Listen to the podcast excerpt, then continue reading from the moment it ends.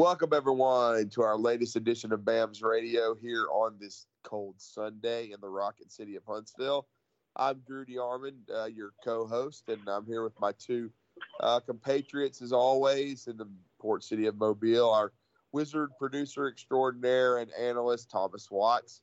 Uh, he's uh, keeping us uh, rolling here. Always the kind of the uh, the engine behind this podcast, and he's going to give us some of his thoughts as well as we talk about Alabama's national championship game loss to the Georgia Bulldogs, uh, 33 to 18 to end the season 13 and 2. We'll even talk about basketball, some struggles right now for Nate Oats' group, and we're going to talk, uh, you know, uh, some transfer portal because that's a big topic of conversation since the national championship game. But of course, we're going to bring in William Redfish Barger from 89 to 93, a, a national champion with the Crimson Tide and someone uh, that always keeps his ear close to the ground when it comes to Alabama football. Guys, I know uh, it's been rough. You know, uh, we a lot of us have been under the weather lately. I went to Tampa, or excuse me, Tampa. Uh, I, I wish it had been in Tampa. I went to Indianapolis and froze my rear end off. Uh, our my good friend Brett Beard and I traveled down there, let's just say he had half a case of water in his car, and it froze uh, because it was less than 10 degrees down there much of the time. We were in Indianapolis, and Alabama didn't get the result they wanted. Uh, Kirby Smart and the Georgia Bulldogs win 33 to 18. Uh, but to, by the end of this football season, what a roller coaster ride it was. This Alabama team, a shell of itself, as they lose Jameson Williams, their most explosive player, to an ACL injury early in the second quarter for I guess when you look at all the breaks and everything that happened, this Alabama team overcame so much, and I'll always fondly remember them. But I'm telling you, William, this just seemed like it wasn't meant to be this year for the University of Alabama. No, and and you know I think they the the, the 2021 team certainly defied a lot of odds just to you know win the Iron Bowl, you know win the, the SEC championship, um, and, and, and earn a place in the national championship game. But um, you know, they just ran out of, of players offensively that were capable of making plays when they needed to be made. And, um, you know, you can point the finger at, at coaches and game plans and play calling and all that other good stuff. In fact, I um, told somebody the other day that, that, you know, broached the subject to me that they they just their biggest complaint about Bill O'Brien is that he just wasn't creative enough for them. and uh, I said, well, what do you want him to do? Find more creative ways for the wide receivers and tight ends not to catch the football? Um, yeah. You know, that's that's basically what you're asking for. So, you know, I don't really have a lot of um, you know angst about the loss. I, I felt like they were fortunate to be there. Um, wished it could have turned out differently, but you know, tip your hat to Georgia. They finally got that monkey off of their back, and um, you know now we we kind of move ahead to, you know, looking ahead to, to the spring practice 2022 and the 2022 season, or you know, at least fall camp will be here before you know it. And you know, I think Alabama's got the, um, you know, the ingredients of having a very good football team, probably better than the one that they had this year, if you know they can avoid the the injury bug that seemed to plague them from from the first game of the year. You know, when they lost Chris Allen versus Miami. Yeah, that was really the the story of the season more than any is the injuries and. You know, and, and I was told, you know, by an idiot caller to my show, and then, you know, and then there was people on Twitter, of course, social media, talking about it's an excuse. It's not an excuse to me if you if you look at it rationally this Alabama football team, if they were healthy, but see that's part of it. And I even said it was it's part of football. You lose guys to injuries, and Alabama still had opportunities. You just brought it up, William, with the drop passes. You know, the worthless bastard Jahleel Billingsley, who's now, thank the Lord, gone, who you know couldn't run a route, couldn't catch the ball, was lazy, wouldn't block. They tried everything in their power to get that talented young man to be a bigger part of this team, but he just would not completely buy in. And when you've got a Jai Hall, you know, he, he hadn't played a lot due to his maturity issues during the season. Finally gets an opportunity, makes a couple plays, but leaves some on the field as well. But when you have a healthy football team, when you, you brought up Chris Allen, but but you know Dallas Turner came on to replace Drew Sanders, who had replaced him, and Alabama was very fortunate in that regard to have someone step up. Seth McLaughlin stepped up for Darrian Dalcourt, so really you found replacements for those two. But when it came down to it, in the national championship game, Alabama did not have their two corners in Josh Jobe and Jalen Armour Davis, who have both now turned pro, and I think both will play in the NFL. And then you don't have Jameson Williams, who I should think, if he were healthy, would be the number one uh, receiver drafted.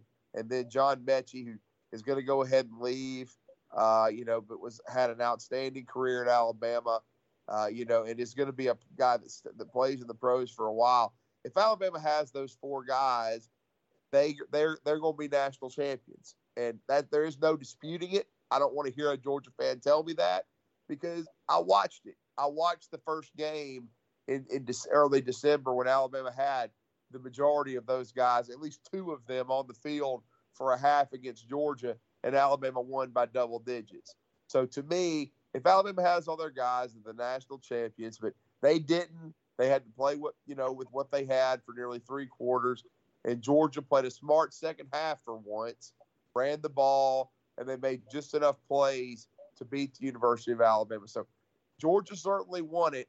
I don't think the I think the best team was Alabama when healthy, but that's just part of the game. And Thomas, I'm going to piggyback off that and throw it to you because I know you were disturbed with how you saw some younger players uh, play when they got a chance with the spotlight on them.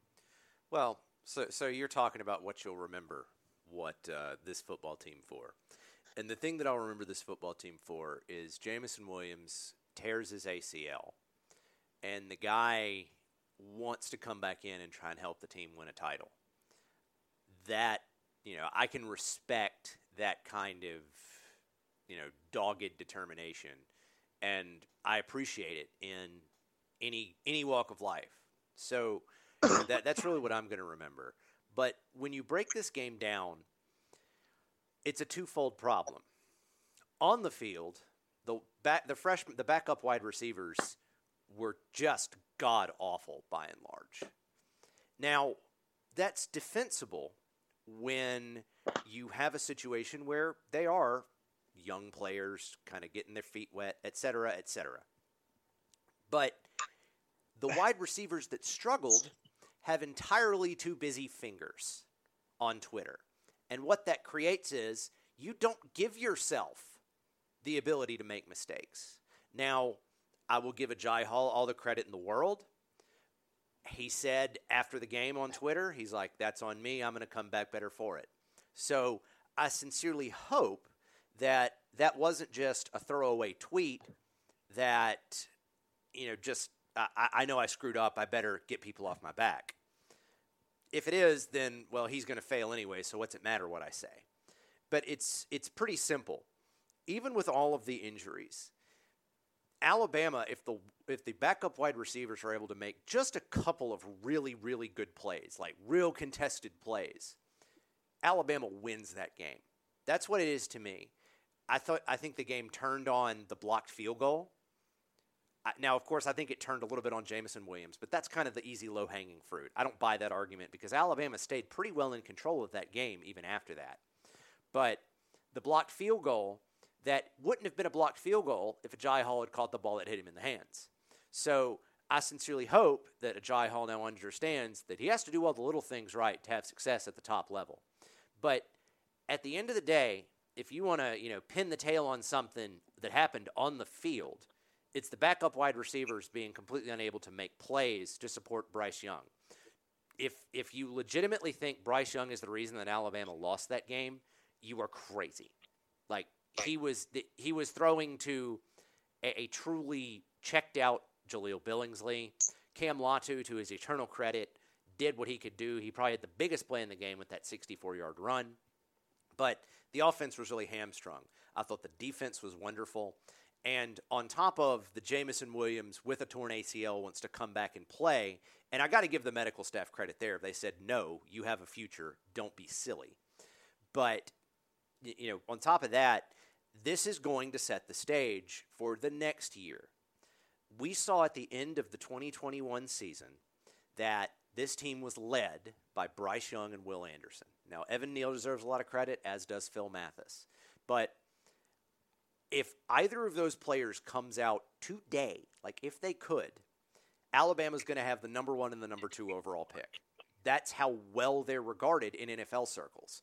I believe uh, Matt Miller, NFL draft scout, said something like, "Yeah, we don't care about Kayvon." Some some NFL person said, "We don't care about Kayvon Thibodeaux and Aidan Hutchinson. We're going berserk over 31 at Alabama." And you know, Bryce Young is the best quarterback coming back. Now you can argue C.J. Stroud, but at worst it's one A, one B, and then a chasm to the next person. So uh, you you have a lot to really get excited for if you're an Alabama fan. The loss stings, and it stings because to me, it's not because Alabama didn't have talent. Like the roster, you know, it's not that the roster wasn't strong enough. It's that the pieces that had to step up because of decisions made in September were unable to do were unable to do what they needed to do for the team to have success. I'm always going to find that frustrating and particularly frustrating when one of the individuals involved is a known Twitter problem. So, my advice if they're going to ask a random 35 year old on the internet, get your head out of your ass, get your thumbs off Twitter, and just go to work. And if you go out next year and you're a Biletnikoff finalist, or the year after and you're a Biletnikoff finalist, I'll be the first one to say that you, your, your mea culpa after the Georgia National Championship game was legit. And I give you even more credit for being a man and accepting that you made a mistake. But until it happens between the white lines, miss me with that noise, get off Twitter, go to work. It's pretty simple, Drew. Yeah, I mean, the Agiye Hall thing was frustrating. I mean, I do think the kid has ability.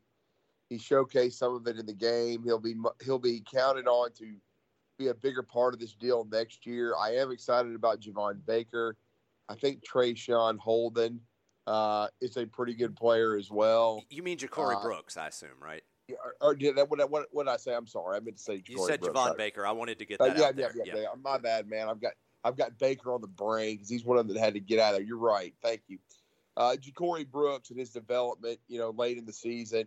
And he still did some good things in the national championship game. Certainly, Ja'Corey will be counted on next year much more. Agiye will be as well. Uh, Traeshon Holden, he did some decent things uh, in the national championship game, no question about it. Uh, so you know, I'm, I'm I think there are some pieces there that I you know that I'm excited about. I'm really excited about the young guys, the Aaron Andersons that they've signed, the Isaiah Bond, Bond at the All Star game. Uh, was, really the All American game was he did an extremely nice job, had a great week of practice. I know a lot of the, a lot of those guys that they signed aren't the biggest receivers, but I think they are much more explosive, and so I'm looking forward to that. No question about it. Hall does have really good size, so he would fill that need. So does Ja'Corey Brooks. Both of those guys have good size. Alabama needs more explosiveness in the room, especially since Jameson Williams is gone. They also need, I think, to add one in the transfer portal. So that's going to be interesting. The Kayshon Boutte situation I know he just got some NIL deal, but I was told that he would be locked in through the spring. He was going to see how good LSU looked through then, and then he would decide ultimately what he's going to do. I know at one time it was thought he was coming to Alabama, but I wouldn't be surprised if Alabama tried to add an experienced option from the portal. Uh, I think they're going to try to add three or four more pieces. The interesting part is, is that uh, you know I I think I counted this was a very young football team. From a senior standpoint, I think they only had seven or eight seniors uh, that uh, that were uh, you know on the team this year. Most all of them will move on. The only one that I could see maybe coming back, uh, you know, is uh, you know uh, LaBryan Ray because they need to replace Phil Mathis, and I think he could be a guy that could help do that if he could stay healthy. Because we finally saw him have three quarters of a healthy season and so we'll see. And then they could add a, you know, maybe a DL uh, after, uh, you know, uh, it, from the transfer portal after all the dust settles.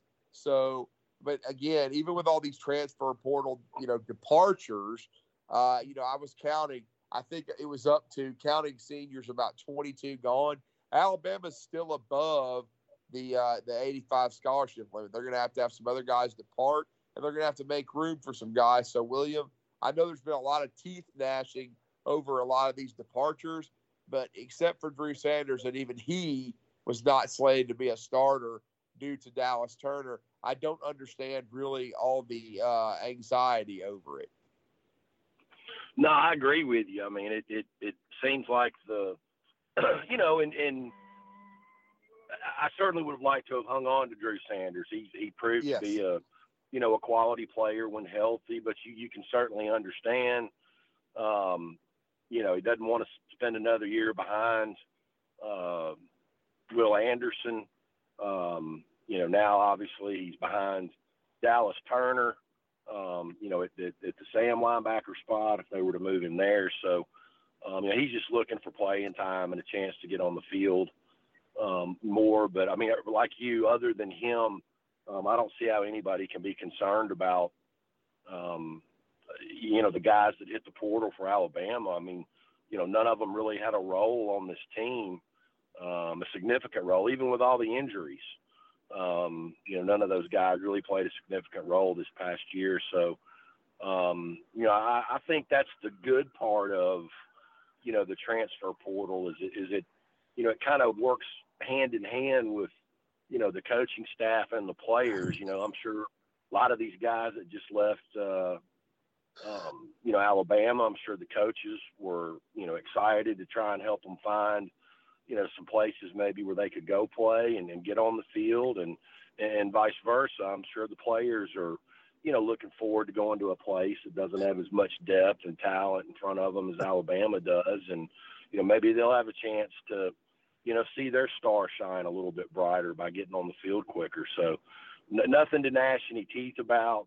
Um, you know, I, I everything, but everybody that I've seen so far that, you know, that has hit the portal and plans on leaving. I mean, I think it's a, a good mutual decision. Yeah, I think that's uh, uh, you know a good way to put it. I would say, William, when you look at what Alabama has returning, and you look at what, what they who they signed as well, uh, it, it's interesting because there was a young man today. Because all you've been doing, basically, if you've been paying attention, is uh, you know, following the tree, you can't help but be fascinated by the transfer portal and who's going in, who's going, who's you know, uh, and when we're and when they go in, where do they end up? Who they end up transferring to? I mean, we've already seen Alabama get Elijah Ricks out of the portal from LSU. We've already seen Jahmyr Gibbs. We've heard a lot of good things about Gibbs already. I thought it was interesting today uh, and I'm, what I'm bringing up is a tight end named Kid, Kemore Gamble from Florida. Had a good year this year, uh, over 400 yards, 30 catches, uh, you know, 31 catches, four TDs. He goes to UCF. Some thought Alabama might have interest. I don't think they showed it. And in some cases, I know it's counting on, you know, a lot on a freshman.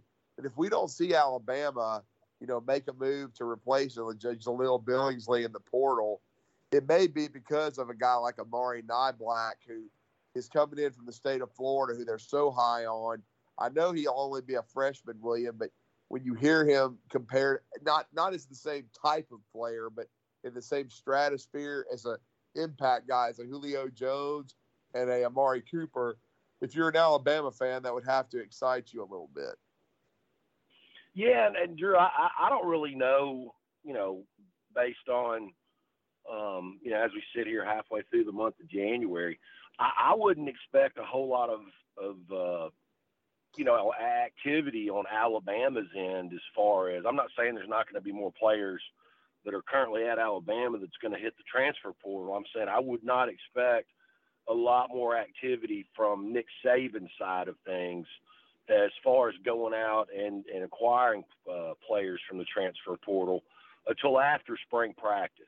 Ah, I got um, you. I think there's a there's a lot of different position groups where you know there's young players that have to be factored in at you know offensive tackle. Um, you know certainly now with these young wide receivers that they've brought in, Um, there, there's a, a wave of young defensive linemen that are fixing to come through. So, yeah, I, I think you might see, you know, Nick Saban stand pat as far as going out and making acquisitions. Um, you know, at least until after, um, you know, spring practice is over with, where the staff will have a chance to evaluate where they are, you know, in the development of some of these players um, that, that may be counted on to, uh, you know, step in and, and take over a starting role for guys that departed this year. Yeah, that's a good point because they didn't make a move for their biggest offensive acquisition, Jameson Williams, until until after spring practice in April when Saban decided they needed more speed in the transfer portal. So uh, that would be that's going to be really interesting uh, to see what happens in that regard because you know, I, I think uh, because I, I do think there is going to end up needing to be some guys added uh, for Alabama. But I think the biggest question mark for this Alabama team heading into spring practice, William, they've got, I think they found a center. So it's going to be interesting to see what they do with Dalcourt. But they have both guards back. And now it's going to be interesting to see what they do at the right and the left tackle spots. I think they're going to have talent, uh, you know, at wide receiver, even though it's going to be young. Uh, I, you know, they've got Cam Latu back at tight end. They've got some other young tight ends that they could uh, be trying to develop. You know, I, you know, people forget about uh, Caden Clark from the state of Ohio. He was recovering from a knee injury. He's he's a guy I know they really like coming out of high school. They'll have Niblack, so it's going to be really interesting uh, to see, you know, ha- kind of which guy, and then running back wise. They've already added Gibbs. They've got a lot of running backs coming back off of knee injuries. Uh, you know, especially Jase McClellan, Roy Roydell Williams, even uh, still, and let's not forget uh, the young man from Texas as well, Camar Wheaton. So, uh, but I think William, if you ask me going into the spring, there's been a lot of guys already come back on defense, uh, but I think the two tackle spots is the biggest question mark right now for Alabama. No, I totally agree, and uh, you know, I, I think um, you know a lot of, of Alabama fans were, you know, kind of caught off guard and taken aback that um, you know Tommy Brockermeyer didn't have you know any sort of role um, for the 2021 season. Um, you know, to me, the, the the bigger mystery, I never expected Brockermeyer to be involved um, because of a, lot of contributing factors, but you know, you saw J.C. Latham go through spring practice at right tackle last spring. Um, you know, comes out of spring practice, and, and certainly I wouldn't say based on what I saw that I was going to project him as a starter, but but I did think he was going to be a contributor there. Um, you know, we go into fall camp.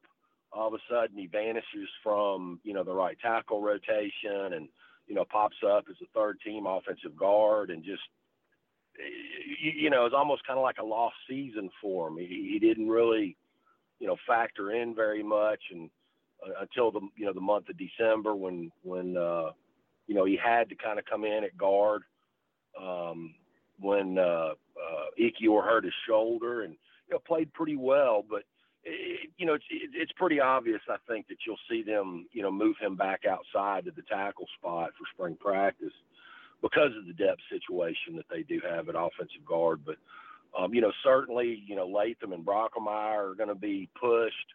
Um, you know, you got Amari Kight and uh, you know Damieon George, um, you know, that are in play there as well. You know, maybe the Ferguson kid. So you know they've got the bodies, but I, but I do think that is, you know, one of the spotlights to to kind of accent for spring practice that I think Nick Saban has taken a, you know, a to be determined approach to um, with the transfer portal. I mean, if he gets, you know, you know, come come the end of April, first of May, if he doesn't like what he's seen, if he doesn't think, you know, he's got a couple of guys that are on the verge of being able to play winning football at left tackle and right tackle. I mean, you know, you might see him run out there and um, make a move on a on a transfer offensive tackle that's in the portal. So uh, but yeah, I agree with you as far as the offense goes uh, going into spring practice 2022. Um, left tackle and right tackle are, are, certainly the two question marks. Yeah, and so that I still think that there could be an, uh, an addition uh, at OT via the portal. Uh, depending on what they think, you know, coming out of recruiting, and even if they do wait until after spring practice to get a, a long look at the J.C. Lathams and the Tommy Brockermeyer. Certainly, it's going to be a huge spring for Tommy Brockermeyer to add, you know, mass, be ready to go, and live up to, you know, the the billing of being a five star recruit. Same deal, you know, with J.C. Latham. I know that they were. I've heard that they were still very high on J.C. Latham. Uh, you know, as a prospect, I know he played guard, but I, you know, he could still easily, I think, move out there, hopefully, to tackle and be ready to go. Uh, you know, it, it's going to be interesting because Brocker, Tommy Brockermeyer missed most of his, really all of his junior year injured. Uh, you know, and so I don't think he came in after his senior season as ready to go physically as uh, you know some guys have. So it, his development is going to be a key to this deal and it's going to be interesting to see what what the coaching staff looks like. We know Jay Valai has already left to go to Oklahoma. Uh, there's been a lot of speculation about Karl Scott coming back to the University of Alabama. There's even been a report Travaris Robinson might be of some interest to Nick Saban uh, to, to uh, coach the cornerbacks with Charles Kelly. So we're going to be. I'm going to be interested to see what this staff looks like because if Bill O'Brien gets a job, say he got the Jacksonville job, he might bring, uh, you know, uh, Doug Marrone with him. So they could end up having some new blood on this coaching staff. The interesting part, too, William, is there hasn't been too many names mentioned as far as late for recruiting uh, in February. So I don't know if Alabama's going to add any more pieces to this recruiting class or not, or if it's just going to be a situation like you said, where you know they kind of assess where they are after spring practice and then decide what what you know, a few spots they might want to add some talent. No, I agree. I, I mean, there's there's really no names that are, you know, circulating around right now as far as additions, uh, high school additions, um, to, to sign in, in February for for the, um, you know, the last couple spots in this class.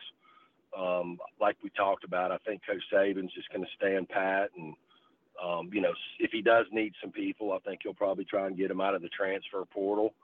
Um, you know, I think that'll be um, another big flurry of players looking to, uh, you know, find new homes um, post spring practice in a couple months, just like you saw at the end of the 2021 season. And uh, you know, that's just kind of the the nature of the beast with this business now. Is um, you, you know, it's in, in you know, you're going to see a lot of college coaches probably in the next two or three years get more looks at, you know, NFL jobs because they're getting a, you know, a trial by fire lesson in roster management at the NCAA level now. And, you know, that's not going anywhere anytime soon. I think that's part of the game that's here to stay, as is the NIL money. Yeah, the NIL is really going to be interesting to see how Nick Saban continues to deal with that. Uh, you know, because we've seen Texas A&M and how aggressive they've been in building a recruiting class. Of course, uh, they still lost four games, and they and uh, they uh, they uh, you know, as we know, didn't even play in their bowl game uh, due to the fact I think they were trying to avoid a loss situation. I know COVID played a factor in it, but I think they also were protecting themselves. They wanted all the positive momentum. They have they hired DJ Durkin as their defensive coordinator uh, from, uh, you know, uh, from uh, Ole Miss. So we'll see how he does. He's another Saban disciple, but Alabama's had uh, a lot of success relatively against DJ Durkin in his time at Ole Miss. So that I'm going to be fascinated to see how roster management wise, how Jimbo Fisher manages his roster. But uh, I know we've also seen some of the guys find landing spots. William, Paul Tyson is going to Arizona State. I find that interesting. They've got their starting quarterback coming back, so I wonder if he's going to play much at Arizona State. Uh, and then we also saw Jahleel Billingsley. He's reunited with the pole assassin himself, uh, and that is Jeff Banks. He can be Jeff Banks' problem. I guess he can babysit Jeff Banks' new pet monkey that they're talking about now and all this craziness. Uh, but we see that Jahleel has found a landing spot Andrew Sanders, interestingly, will stay within the SEC West. He will play at Arkansas for Sam Pittman, uh, as they were they had uh, lost some linebacker talent from their group. So a lot of speculation with Drew Sanders had been on Texas. That did not happen. Mario Williams did not go to Texas as well. He went to USC. I'm still thinking Caleb Williams probably will ultimately reunite with his coach, as I thought when he first went into the portal. So, uh, some interesting landing spots for some of these Alabama guys. Uh, and we've already seen Chris Quick go to Georgia Tech, King Mwikuta to Arkansas State to play for the champion of life, Butch Jones. So, uh, some interesting landing spots for some of these guys. Yeah, like I said earlier, I mean, I, you know, you, you're you're excited for the kids that uh, you know are looking for you know a way to get on the field quicker, and um, you know, hopefully, you know, put some film on tape that uh, uh, you know will help them get get some recognition and possibly have a, an NFL career. Um, you, know, a lot of these guys, it, it's just kind of common sense. I mean, if you're not able to compete and rise to the top at a program like Alabama, I don't really like your chances of, um, you know, for, for every Alvin Kamara in the world, I can show you 10 other ones that, that it just didn't work out for. Um, and, and, you know, most of those names that you just mentioned, I would be surprised if they, they make NFL rosters. But, uh, there again, you know, we're, um, what, three or four weeks away from, two or three weeks away now, I guess, from the, the final national signing day. Um, you know, a month and a half away from spring practice getting started. Um, so you know, it'll it'll be right there in front of us before we know it. Yeah, it will be. And I was going to bring Thomas back into into the conversation. And Thomas, you've you've seen the transfer portal and what it's uh, accumulated. Alabama already having a lot of guys move on. We've already talked about how uh, none of this is a surprise. I certainly wasn't surprised. I knew several would hit the transfer portal right after the national championship game, win or lose. It did not matter. A lot of these kids want to move on, they want to play. Uh, but uh, what are your ultimate thoughts on what we've seen thus far as far as the player movement? It's not surprising. It, at the end of the day, when you really think about it, the one guy that just you know, don't let the door hit you on the way out is Jahleel Billingsley. I mean, talk about looks like Tarzan, plays like Jane, and the only reason he'll be successful in the Big 12 is because that's about as physical as a cotton ball.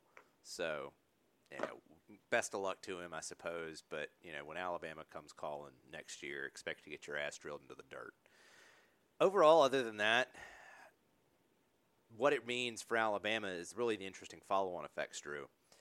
There has to be guys that are either in competition are younger or who have passed them and are younger. So the players that moved on chose to try and find playing time. That's their right, that's their prerogative. And again, Nick Saban found Henry To'oTo'o, which is a big deal with him coming back, and Jameson Williams the first go around. And let's see what happens after the spring.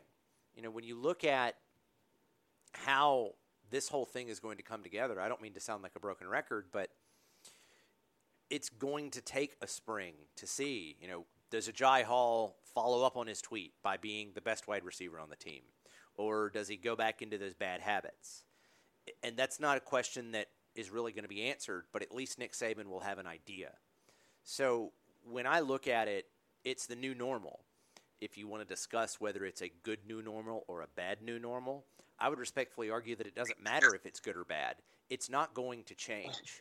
And when when we talk about the number of people in the transfer portal for college football, how many of them, even the ones that have decided to go elsewhere, how many of them would have come in and made an instant impact at Alabama's level?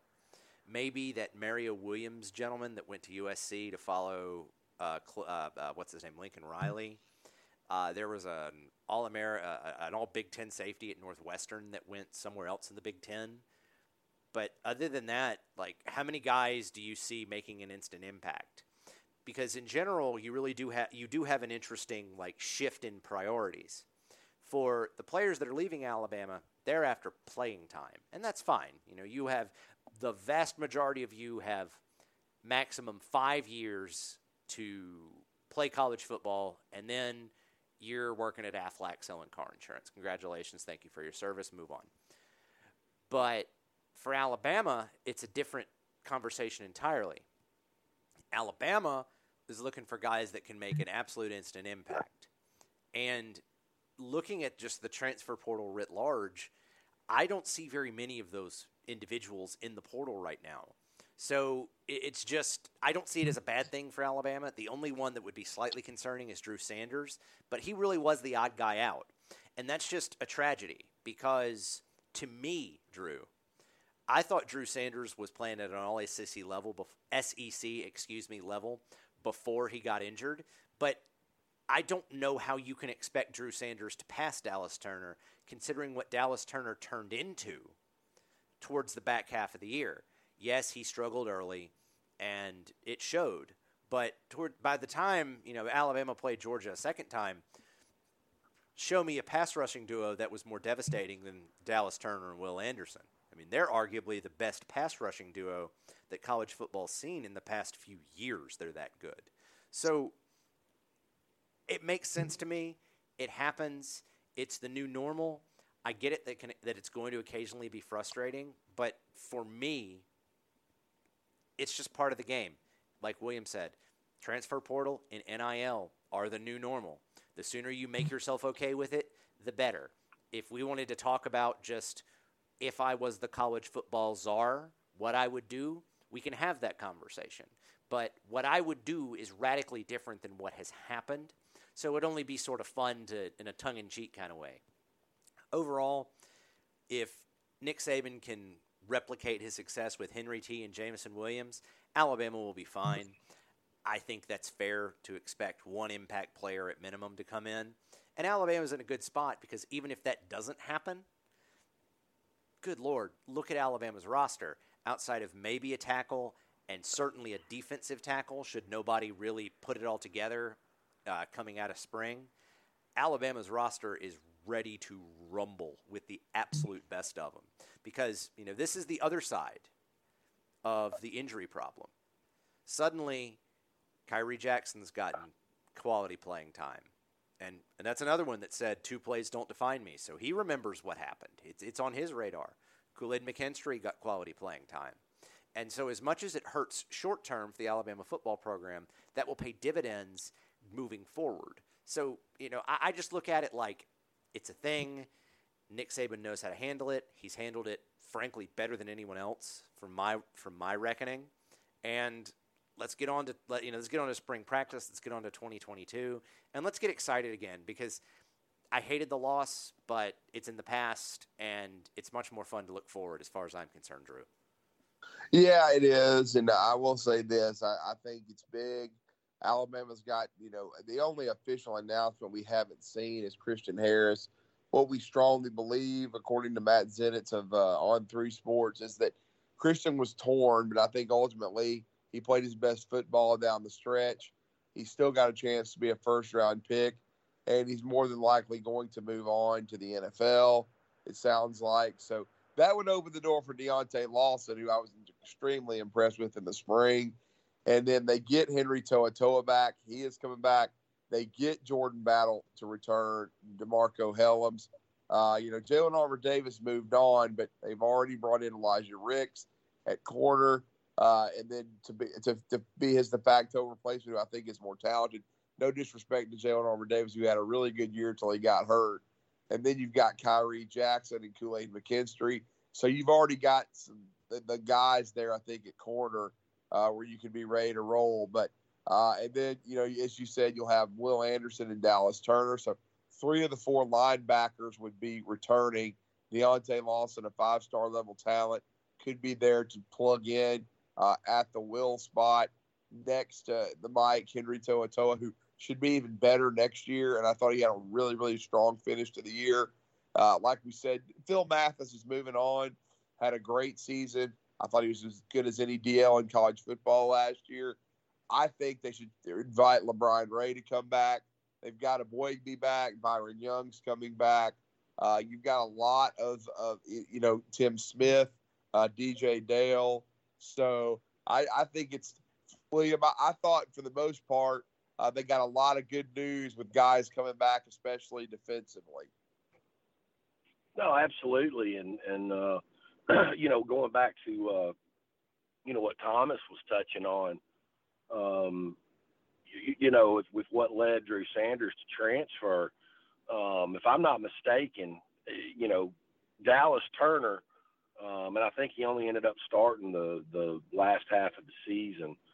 Um, I, I think Dallas Turner, if he if he didn't better um, Will Anderson's sack numbers from 2020, um, he matched them. And so, you know, that's that's a hard a hard thing for somebody sitting over there on the sideline to, you know, absorb and, and overcome. I mean, you know, you can see the writing on the wall there. And Thomas isn't the only person that's, you know, referring to Dallas Turner and Will Anderson as being the, you know, the best pass rushing duo in college football, probably for the last two months of this past season and certainly going into next season. So, yeah, I mean, I think Alabama does have a lot of the pieces already in place for the defense.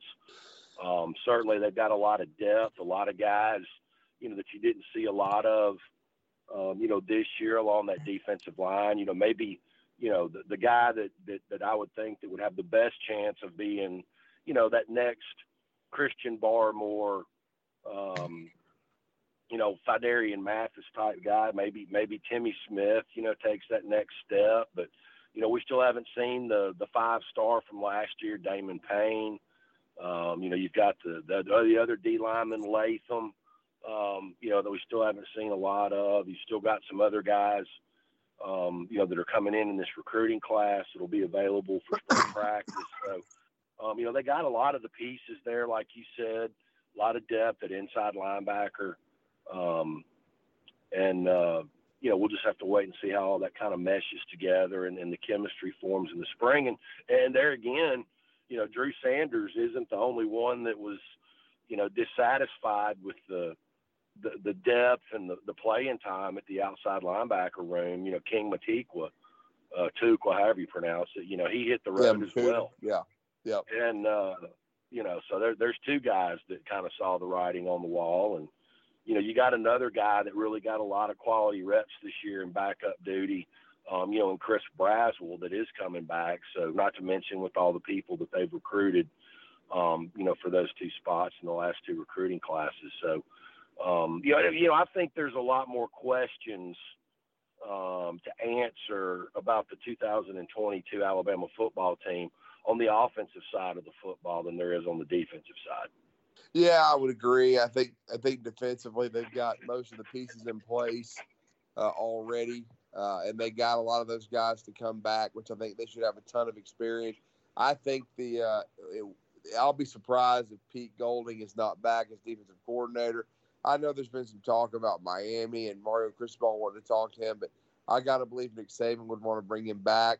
Uh, Jeremy Pruitt wants to come back, but he has not been cleared by the NCAA or the SEC office. So we'll have to wait and see on that situation.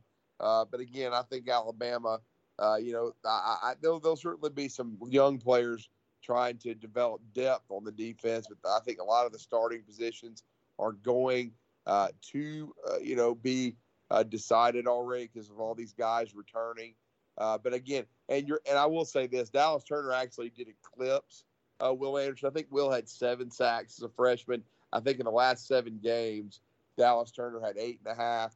So that shows you how good both those guys are. Both of them were five star players and top 10 players in America coming out of their high school class, and they've proven to be the real deal. Now they just need to stay healthy, uh, no doubt about it. But again, I think that, uh, you know, and I think Alabama will be stronger at the backup quarterback position. Ty Simpson on campus now anxious to see him in the spring. I think he's an outstanding talent. And so, uh, you know, spring practice is going to be very, very interesting.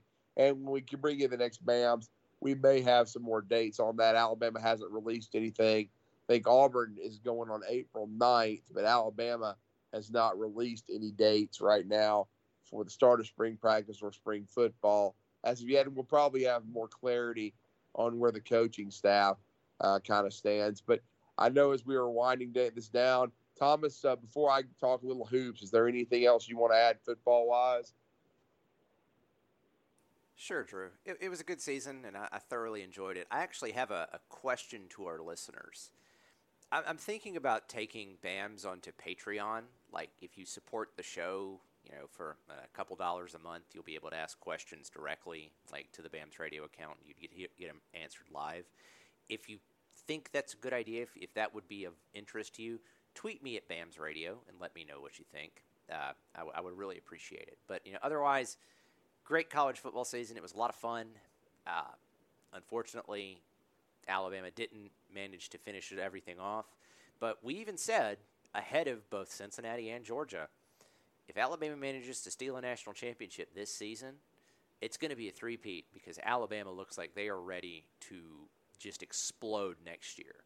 My expectations are sky high. And really, as we sit here, middle of January, freezing our collective butts off, that's not a bad spot to be in, Drew. It's not. It's not a bad spot to be in at all. No question about it. Uh, I think that you know the University of Alabama is you know in a spot where most everybody else would like to be. I mean, they didn't finish it. I'm always going to remember this team for the grit that they had. Brian Robinson is a warrior. I wish him all the luck in the world in his next step in his career in the NFL.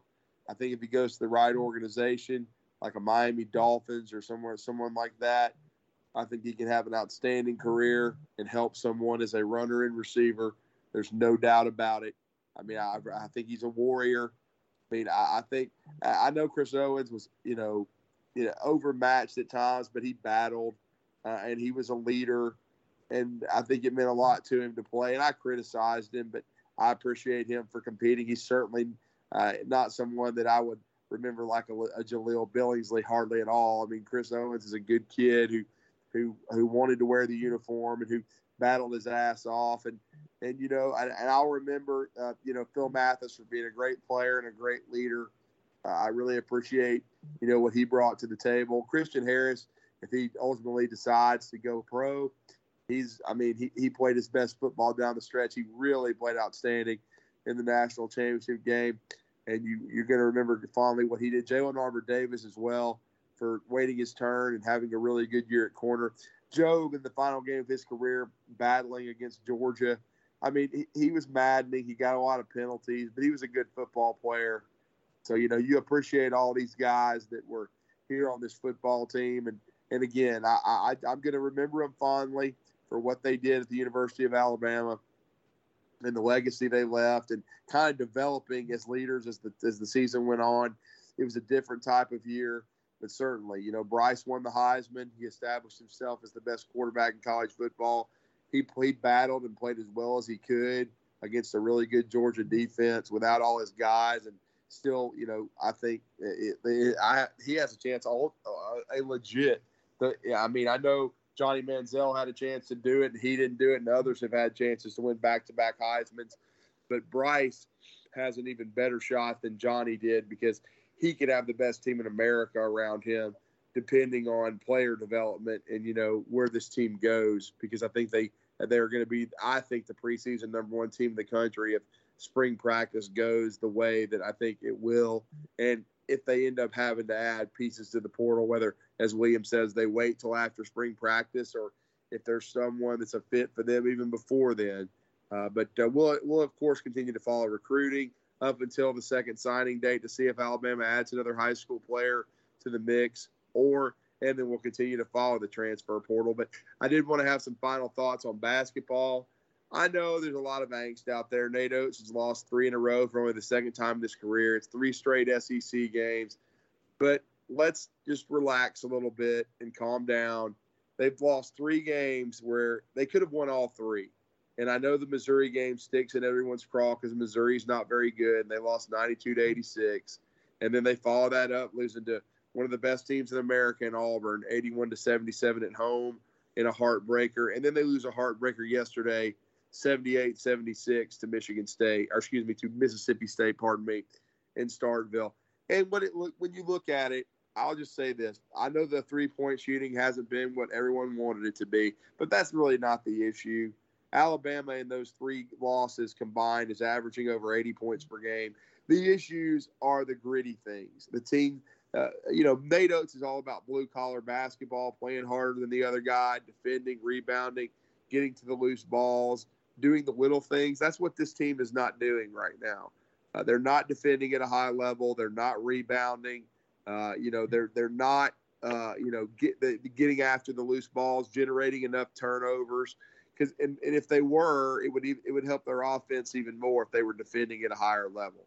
Instead, it's more about showtime. It's more about you know trying to look good and not be gritty and determined uh, like the team last year. They, you know, they, they need to buy, they need to do some soul searching. Some of these guys and understand that they've got to do the little things to win basketball games. They've got to win 50-50 balls. They've got to rebound. They've got to defend, uh, and they've got to defend without fouling. Because yesterday, a big part of the loss was Noah Gurley and Juwan Gary, the two guys that play the four spot. They one fouled out, one had four fouls, and they combined for four points. Uh, they did not defend uh, very well. They did not rebound the basketball. All they did was foul guys because they were undisciplined. They're going to have to play better basketball down the stretch if this Alabama team is going to reach the NCAA tournament. I don't think this team is going to win the SEC championship. I think that's Auburn's to lose. Uh, unfortunately, I think Auburn's an outstanding team, but this team can still reach the NCAA tournament for the back-to-back years for the first time since the Mark Gottfried era, and it'll be a disappointment if they don't. So I'm, I'm anxious to see. Nate Oats said some uh, things I, I agreed with yesterday. He basically called out the toughness of his guys, said they needed to, you know, play tougher. He thought they were going to be a good, a tough, good basketball team, a team good enough to win the SEC going into the year, but they haven't been so far. Hopefully, this is going to serve as a wake up call. It's certainly not going to get any easier. They've got LSU at home on Wednesday, who's coming off of a loss at home to Arkansas but you have to grind and, and get down and dirty. And like you said, they're going to have to make some hard decisions, decide who's playing and who's not. It was good to see James Rojas back on the floor because he gives them some of that competitive grit, uh, determination, rebounding, and toughness. And that's what they need right now. Uh, they, it's not all about flash, it's not all about scoring. They've got to do the little things right. And if they start to do that, if they start uh, rebounding well on the offensive and defensive end, if they start defending better, like they did in the second half against Florida and competing, and then it'll translate to the offensive end because they'll start making shots. They'll be able to get out in the open court too. The more turnovers you force, the more transition offense you have. Then I think, and I think Alabama didn't do a very good job of finishing and, on transitioning against Mississippi State yesterday too, because they did not make high percentage plays. You've got to make winning plays. You've got to make the right pass. You can't worry about a, a fancy alley oop or something to that nature. You've got to make the right call, the right read, and the right play. And again, I don't think this Alabama basketball team is far off when you're talking about losing by six, by four, by two. You've just got to finish. And if they can turn it around, they can still be a tough out in the NCAA tournament. And that's all that matters how you're playing in February and March. But again, you don't want to continue to dig this hole. You need to get it turned around quickly. And, you know, they lost a lot of great leadership off the team last year. Herbert Jones, player of the year, great quiet leader. John Petty as well, Alex Reese, some guys, uh, you know, uh, you know, Jordan Bruner, the transfer. I know he's only there with him a year, but he was an older guy. They need some dudes to step up as leaders. And so this is going to be really interesting to see what Alabama does in the next couple of days before uh, LSU comes calling on uh, on Wednesday because – they can win three in a row here if they can get LSU because you got a revenge game. They should be supremely motivated on Saturday to kick Missouri's ass, who's coming back into Coleman Coliseum, and then you got the Georgia Bulldogs who are rebuilding under Tom Crean. So as quickly as you dig a hole, you can dig your way out. But it's going to start against LSU on Saturday, eh, or excuse me, on Wednesday. Pardon me, and definitely Alabama needs to stop this bleeding. They're they're going to fall out of the top 25 but that doesn't matter right now. They need to win a game, and who better to beat than Western Union, aka Will Wade, and and let LSU continue to struggle. So big game for Alabama coming up. It was a big game against Mississippi State. They didn't get it done. Hopefully, they're going to have play with some desperation and some passion and some uh, intensity about them for the entire 40 minutes instead of only part of the game on Wednesday in Coleman Coliseum. But again, we'll talk about that more next time we talk with you in BAMS. We'll recap some Alabama basketball. We'll continue to follow recruiting, the transfer portal, and the coaching carousel. But uh, again, Alabama finishing number two in the country. They lose to the Georgia Bulldogs. We talked about that. Some missed opportunities for Alabama, some drop passes, some injuries. Playing a huge part in this, but still a great year for the Tide. 13 and 2. Uh, no other program in America, I'll say this, could have overcome what Alabama did to nearly win the national title and be leading in the fourth quarter. You know, uh, as the Alabama was 18 to, to 13, but Alabama nearly winning the national title couldn't quite get it done. But if there's anyone that can bounce back and any program that can, it's going to be the Tide, and we'll continue to follow that closely. And again, please respond, y'all, in the Twitter sphere. You heard Thomas talking about Patreon. Let us know if that's something that you would support for us, if we can continue to expand BAMS radio. But we always love our listeners and our support. We appreciate everybody listening. For William Redfish Barger, for Thomas the Wizard Watts, I'm uh, Drew Yarman. Good night, everybody, and roll tide.